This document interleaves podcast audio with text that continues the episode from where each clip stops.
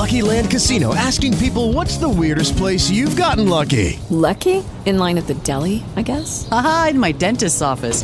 More than once, actually. Do I have to say? Yes, you do. In the car before my kids' PTA meeting. Really? Yes. Excuse me, what's the weirdest place you've gotten lucky? I never win and tell. Well, there you have it. You can get lucky anywhere playing at LuckyLandSlots.com. Play for free right now. Are you feeling lucky? No purchase necessary. Void where prohibited by law. 18 plus. Terms and conditions apply. See website for details. Hello, and welcome to a special edition podcast. This is going to be a unique one here today. I'm joined by Tyler, and uh, Tyler lives near Denver, about 20 minutes out of Denver, I believe.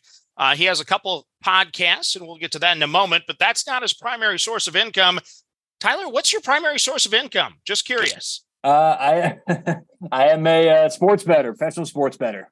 There we go. A real Yes. professional sports bettor. I do it on the side and I, you know, try to make a set of golf clubs every year, but uh, you earn a living off of this. So, how did you get into it? And tell me the story behind uh, how you became a professional sports bettor. Oh goodness. Well, I'll, I'll give you the the more succinct version here. But uh, I worked in radio for a while, about ten years, and that's where I really started betting.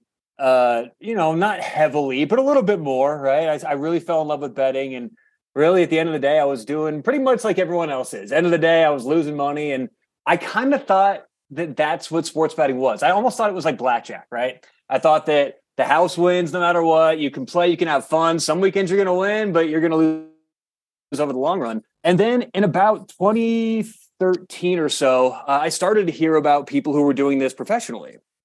And I looked into it. I started uh, reading books about it and, and, and kind of understanding how these individuals did it.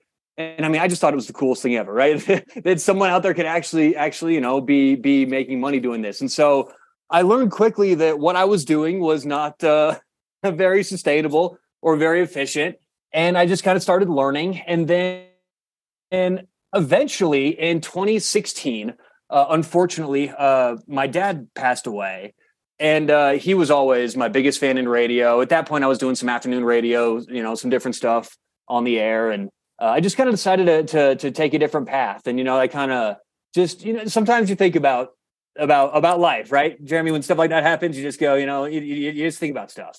And so uh, moved down to Denver and uh, went back to school actually. And and I went back to school because, as I said before, you know, I, I looked at what it took to be a pro and and what it took to do this seriously. And what the one thing I heard from everyone is you need a, a serious math background, preferably know how to code, right? Have, have some coding experience.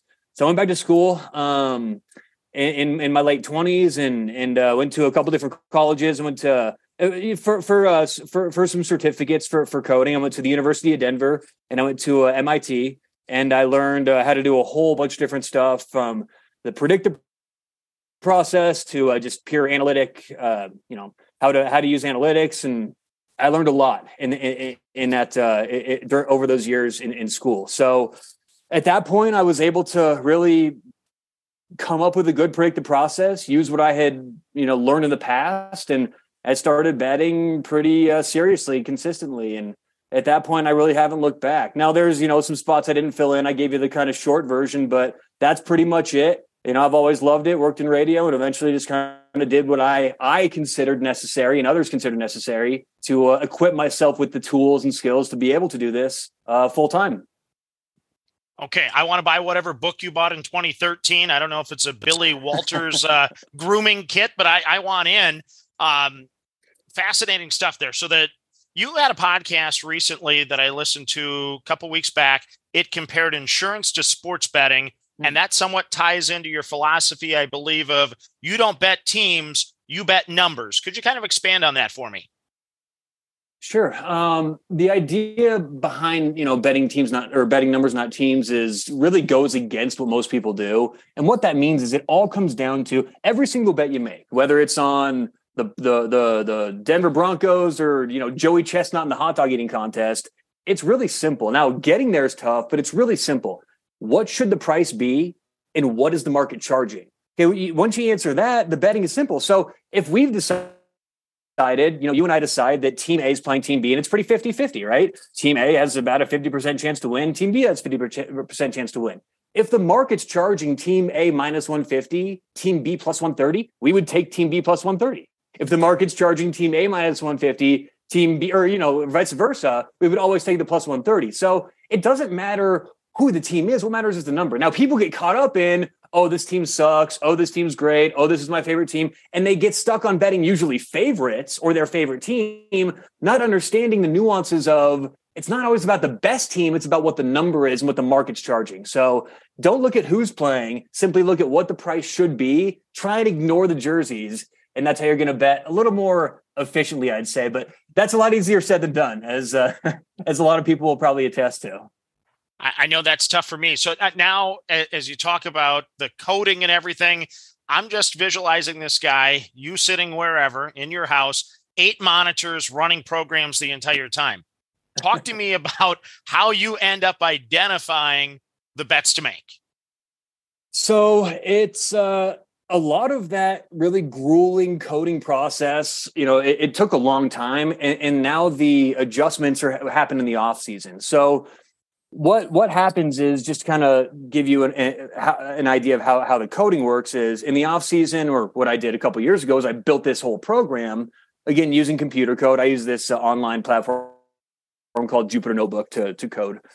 And you know, coding you can just coding and math, they don't overlap exclusively. They can and they do a lot, but not exclusively. So you you you use code to pretty much give the computer sets of instructions and in those instructions you incorporate lots of math, lots of predictive processes in the computer coding. So what I do is I, I, I give it this entire list of of what to do and what to look for and then it essentially does everything I would do in the handicapping process in a matter of one or two seconds. So I can hit a little play button and it'll go through everything for the day. It'll pull from all different kinds of websites and it'll give me all the information I need in a matter of about a second or two. It'll give me all the lines I have, you know, my lines, my personal, uh, you know, lines I've created based on my math. Um, it'll give me all my overs, unders. It'll give me you know, pretty much everything I'm looking for in a matter of seconds. So it just automates a very tedious process. You know, handicapping can take a long time. Sometimes, you know, when you're doing it by hand, I mean, I don't know about you, but sometimes it can take me a half hour, even like up to 45 minutes, an hour to handicap a game sometimes. So this just makes it so much easier for me to get everything at once and, and just kind of conglomerate, you know, and consolidate, I should say, everything into, into one easy process. Now, there's two different types of coding that I sort of use. There's that, which is called more of a, a brute force uh, idea where you just give it instructions and it, it executes what you tell it to. And then there's a different kind of uh, comp- uh, computing, which I'm sure you're familiar with, given everything in the news lately and what's been popular with like Chat GPT, and that's artificial intelligence. And I'm actually using a heavy AI uh, system in my handicapping these days. And all that means is it's learning itself. So, you know, every weekend, based on new statistics, my computer will start telling me things instead of me telling it things. You know, for instance, last year in the NFL, we're coming up to weeks 14, 15, 16, or college football, same thing towards the end of the year. And it says, hey, you know, did you, or it, it doesn't talk to you like this, but it'll, you know, give you notes or uh, identifying the numbers, you know, certain things like, hey, did you know yards after catch is a lot more impactful in Big Ten games this year. You know, probably want to keep keep a, an eye on that. So moving forward, I would keep an eye on teams who you know average higher yards after catch, maybe uh, weighted a little bit more into the handicapping. So at this point, my computer's doing a lot of the learning, and I'm just sort of along for the ride. But that took a long time to get there. So I don't know if that answered your your coding question. It's it's pretty complex with all that stuff, but essentially that that's how I use it. It's an automated, it's more of an automation process and uh, just makes the math really easy and gives me some real good, precise numbers that I can work with and uh, be confident uh, in betting into. Okay, a couple key takeaways for me here is number one, when you say that a game can get ha- handicapped in a couple minutes or less than a minute, I don't want my wife to listen to this episode because then I will need to do way more chores. Because right now she's allowing me like a three hour time block every night to handicap games and uh, I don't want her to think I can be much more efficient. So we need to make sure I, well, she doesn't listen to the podcast. Let, let, me let me tell you. Yeah, exactly. Make sure she listen, or just uh, you know, there, there's nothing wrong with uh, sitting down, grinding through some numbers. There you go. So that that's one way to do it. Like I've said before, you don't need to code to do this, right? But I just found that the way I do things, it makes it a little easier for me. So no, fair, fair enough. Um, so a lot of follow up questions here, and you know, most of the listeners that I probably have on this podcast are the recreational bettors, such as myself. You know, we're we're you know we're not trying to make a living off of this. We're not trying to get rich, but what tools are available for like the general public because uh, i'm not going to go to coding school anytime soon. I can barely operate twitter at this point. Uh, what what what software programs or what would you recommend in a tech stack for kind of the recreational bettor to even get better at their handicapping? Well you know okay so there, there, there's two different answers i have. The first is if if, if these you know your listeners and uh, frankly a lot of my listeners are, are recreational bettors too.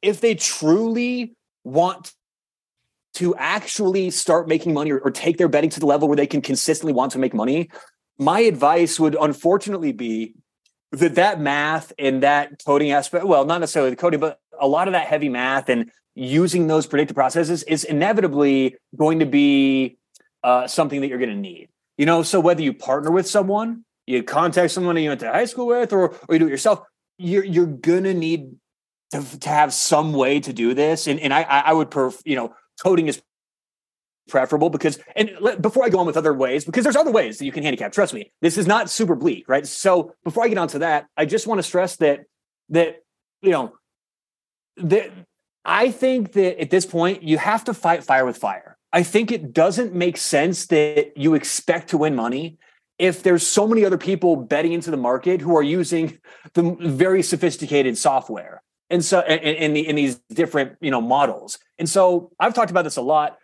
Sports betting is a multiplayer game you know? It's not us versus the sports books. It's it's it's us versus the sports books as well as everyone who's made a bet a bet up to that point in the process before us right? So so everyone who's listening to your show everyone who's listening to my show everyone who's watching you know the the fox sports and espn gambling shows they're, we're all competing against one another in the same betting market. So I think if you're not using math, or at least math to a high degree, your expectations should be set to those parameters to where you shouldn't really expect to make money. Do it recreationally, but bet on your, you know, then you can bet on your favorite teams, whatever, just have some fun with it. So unfortunately, based on how this market is, I think you have to have some math background and some, I would say, coding background if you're going to do this and make some money. Now, however, if you have a nine to five if you if you simply don't have time to do that, you don't want to go through all the, all this uh, all the nonsense.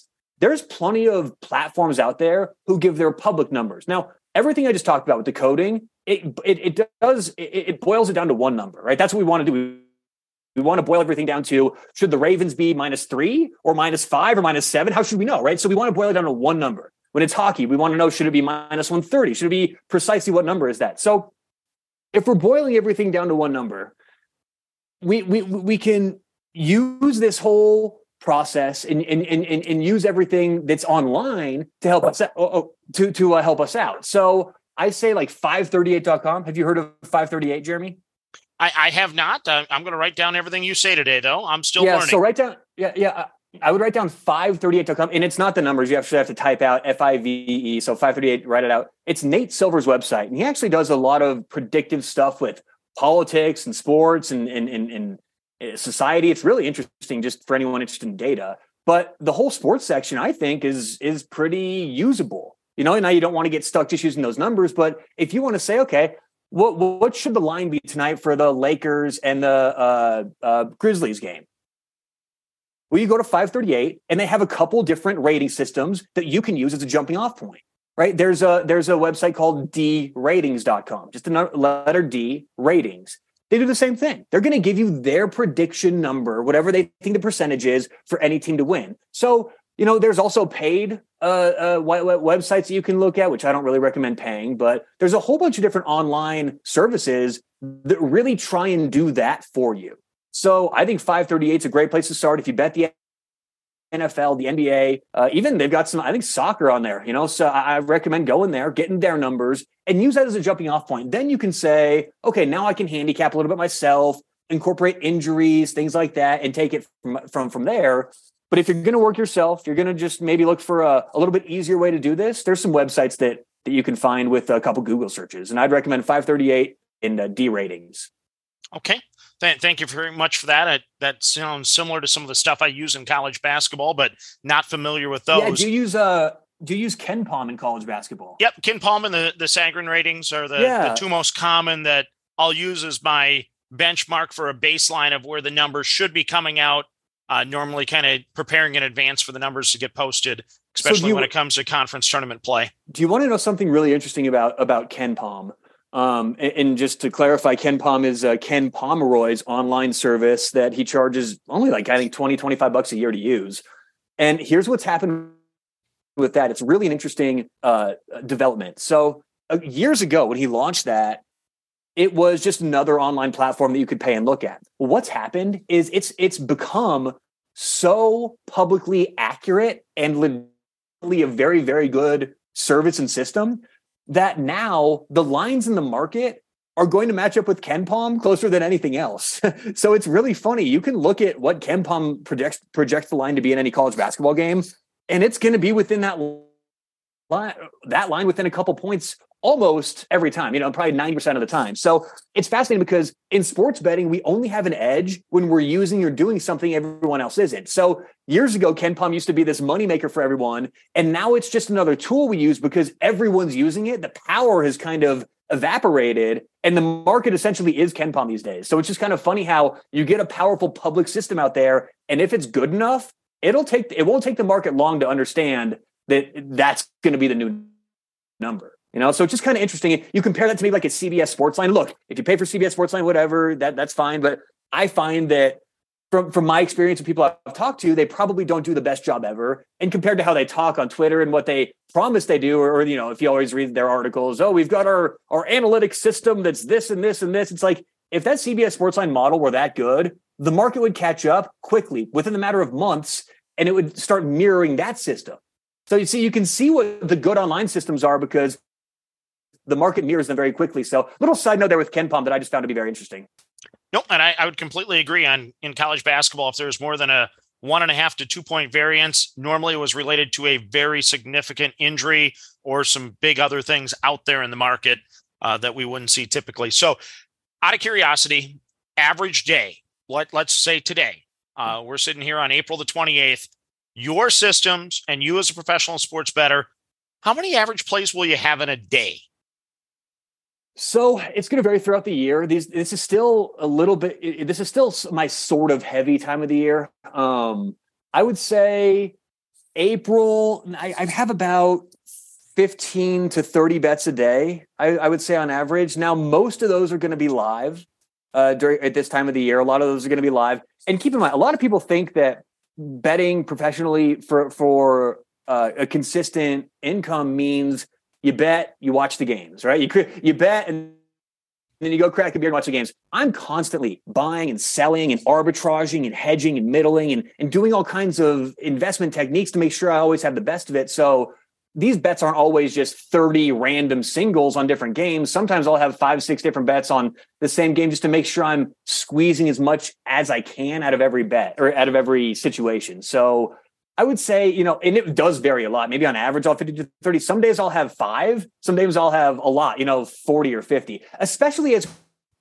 we get out of the NHL regular season, right into playoffs. My, my numbers come down pretty substantially. And then soccer's winding down soon. So, you know, that, that has an impact. Now, if we look at maybe in October, well, maybe like a November or December, whew, there's a lot going on in December, right? We've got NBA, NFL, college basketball, college football, soccer, hockey, pretty much everything that I bet, right outside of baseball.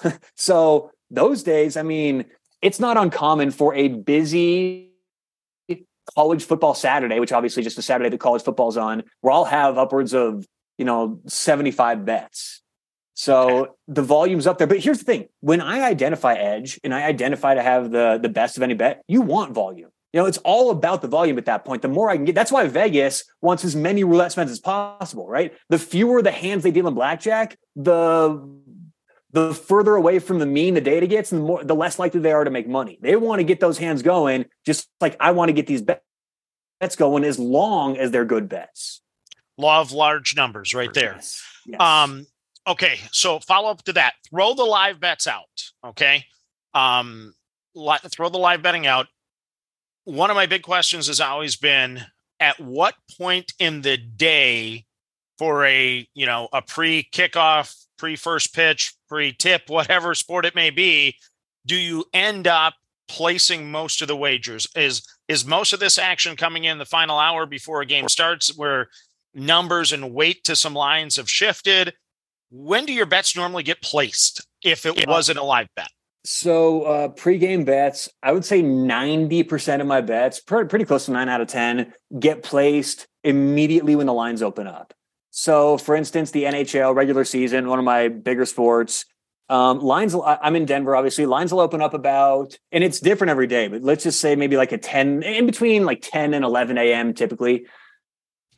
So, uh, you know, if they open at 10, 13, I'm sitting at my computer like a, you know, like, like a little, like, like a puppy waiting for his dinner, and just sitting there kind of refreshing, waiting for the lines. And once they open up, I already have my numbers. So I just make the bets immediately. All the bets where I see value on my way, unless I think there's going to be some huge public money or for some reason, there's a, for, there's a reason for me to wait.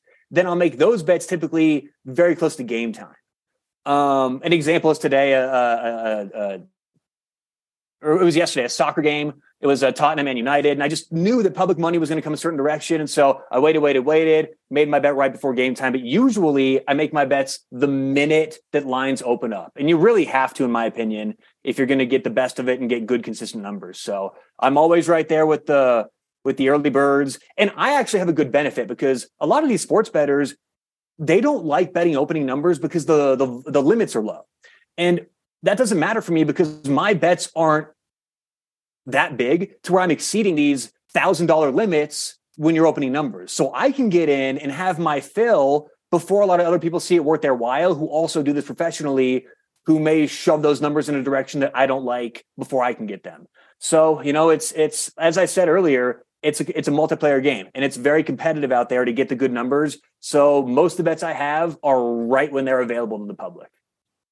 And Tyler, I know I promised you a hard stop here. Do you have an extra 10 minutes? Because I have like 20 more questions. yeah, yeah, of course. No, okay. of course. Yeah, let's keep going. That's good stuff. So, how, how much do you deviate on unit size? And what's your ba- bankroll management type system? Yeah, so um, a couple years ago, I shifted from units to Kelly Criterion. Are you familiar with uh, the Kelly Criterion yes. system? Yep. Okay, yeah. So that's how I bet now. Um, I, I, I don't really look at you know you don't really use units typically. I mean, I I guess I have my standard unit system, but uh, I bet with a Kelly Criterion system. So um, every bet is just a typical you know percentage of the bankroll, and so that's how I go about my betting. And every bet is very precise. You know, if I have a, a, a one, if I'm have a, a perceived 1.24 percent edge, I'll make a bet that correlates with that. If I perceive a perceived 1.76% bet, I'll make a different bet, or edge, make a different bet, right? So everything's on a sliding scale. More confident, the higher the bet.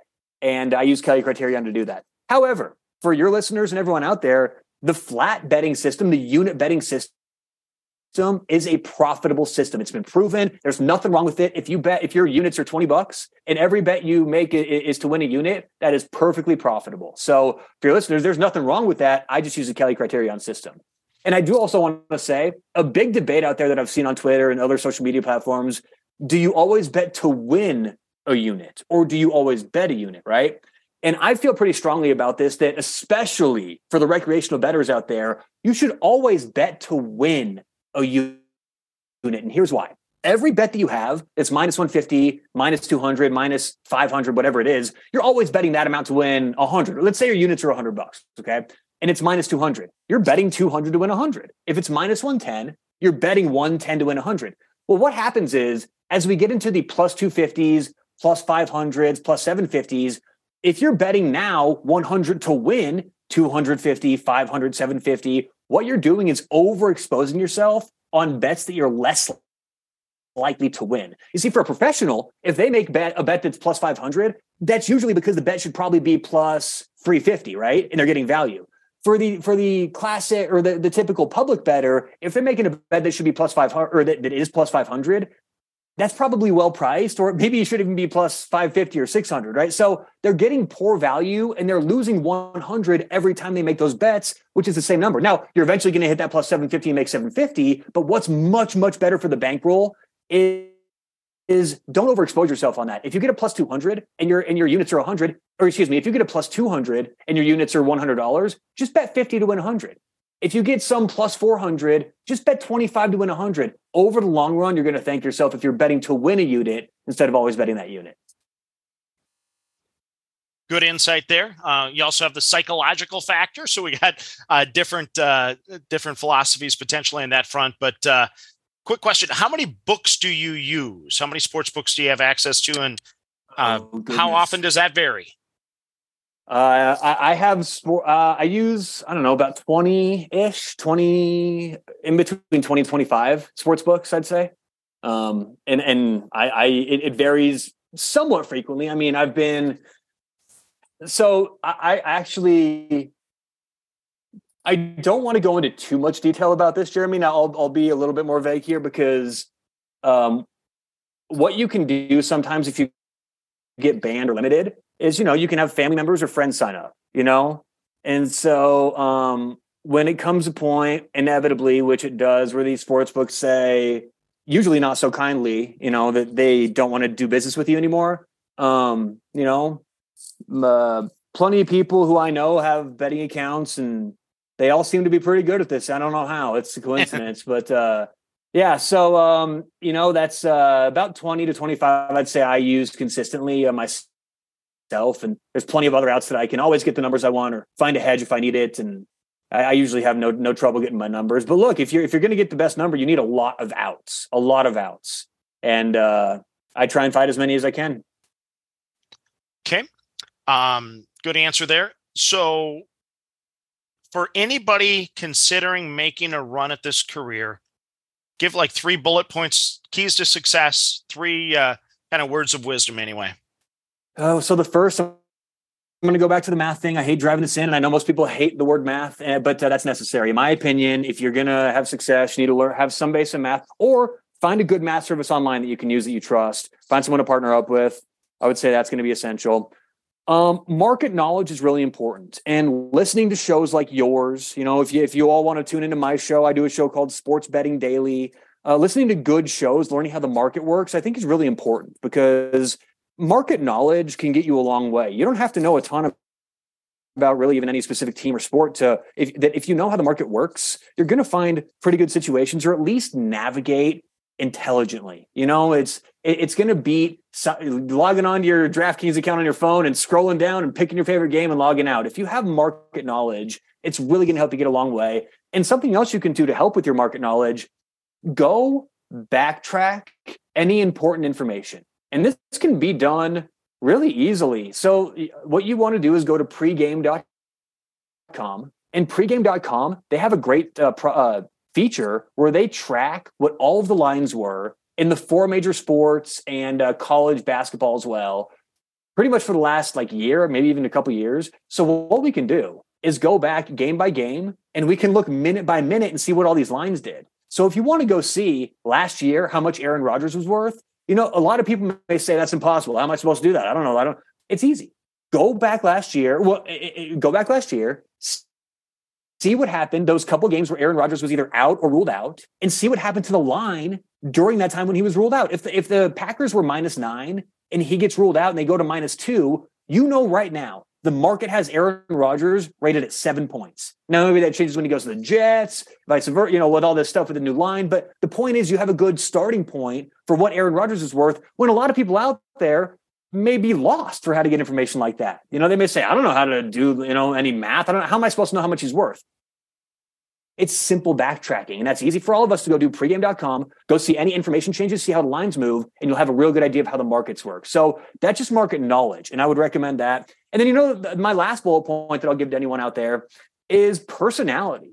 You know, I have not met anyone who does this successfully, who talks like these people on Twitter talk. You know, if you're going to make winning seem easy, and if you're going to make winning seem like, oh, it's what we do, it's no big deal. Here's the winners. We're burying bookies. Follow me. We're not going to lose. I, have never met anyone who acts or things like that that is truly successful. You've got to be humble. You've got to be very, very. You know, you, you, you can't have that attitude. And you also have to be. Uh, uh, you can't be risk averse. You know, it, things are going to go bad there's ups and there's downs, right? There's it's inevitable. I, for even for the best sports bettors out there, you're going to have some bad weeks.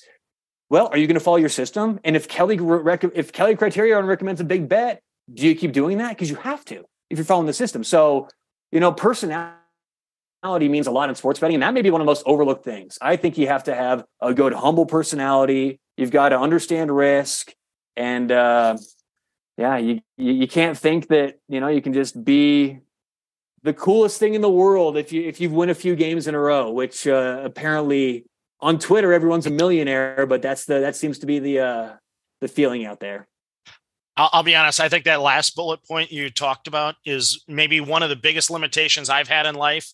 Of uh, doubt starts to creep in, and I know it should be the play I should make, but I avoid it just because I'm allowing you know head games to get into my mind, and I'm not following the system occasionally. So um, I, I, think well, the psychological that, look, that's, that's human nature. element is huge. Yeah, yeah, it is. That's human nature, and that's a lot a big part of sports betting human beings are not meant to be good at probability or statistics or price. Like it's just it's just how it is, you know, with, with numbers. I, have never it's just how it is. Even I heard Neil deGrasse Tyson, you know, on an interview the, uh, uh, the other day, and he's talking about how, how he's never met one scientist who does this naturally, right? So being a successful sports bettor, you're it's kind of like teaching yourself to break all the habits that you naturally, normally, instinctively want to do with all these things, whether it's being biased or you know, being risk averse, whatever it may be, you just have to kind of plow through that. But I get it. It is so hard. And I still, every day, you, you battle these little things, you know, and uh, it's just part of it. So, uh, what sport do you feel have the greatest opportunities? Where do you find the, the softest lines, I guess, or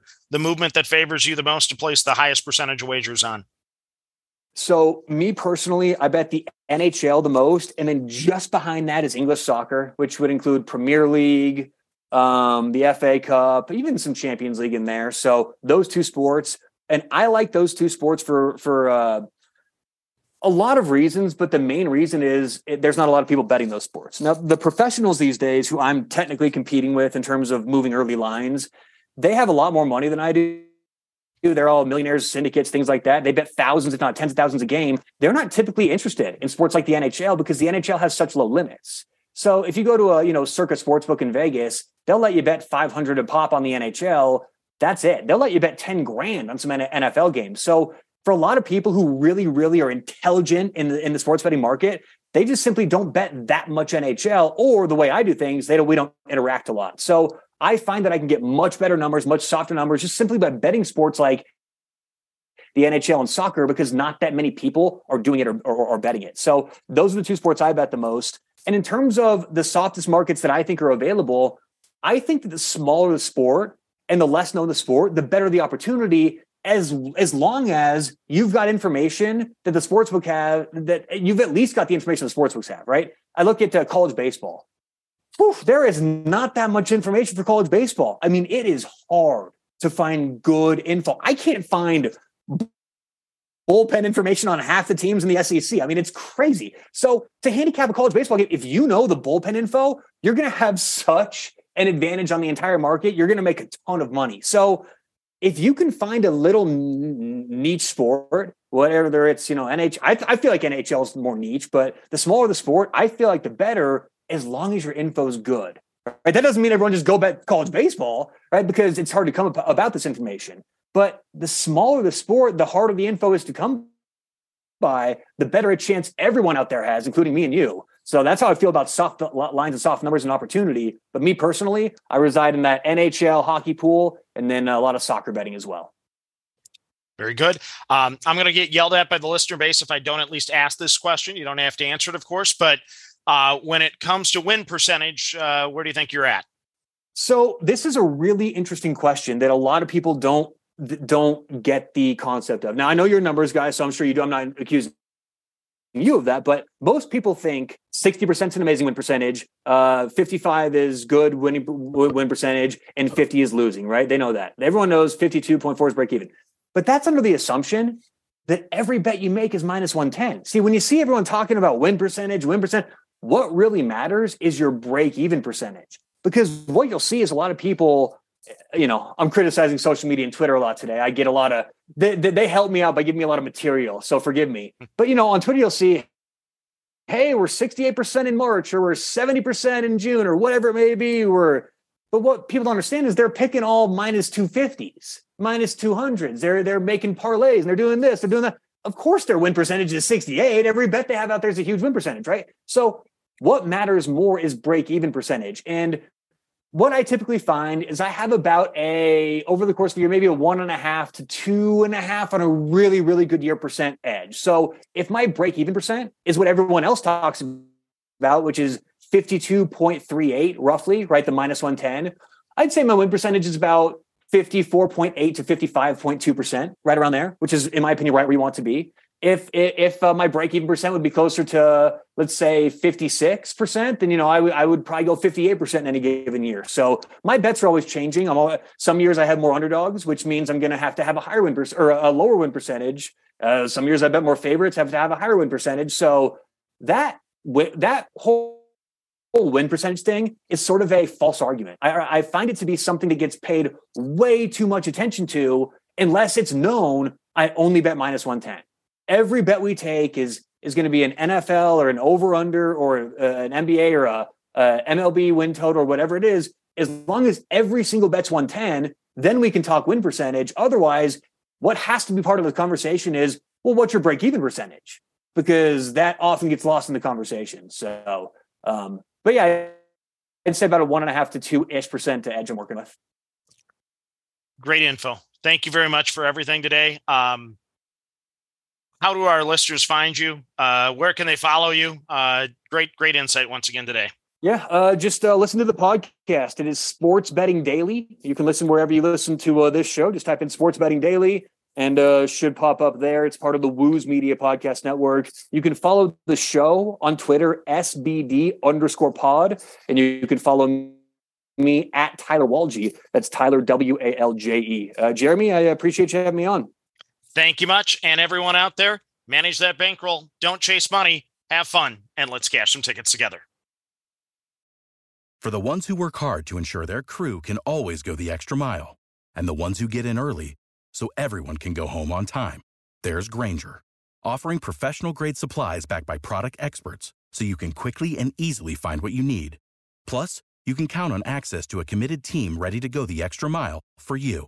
Call, clickgrainger.com, or just stop by. Grainger, for the ones who get it done.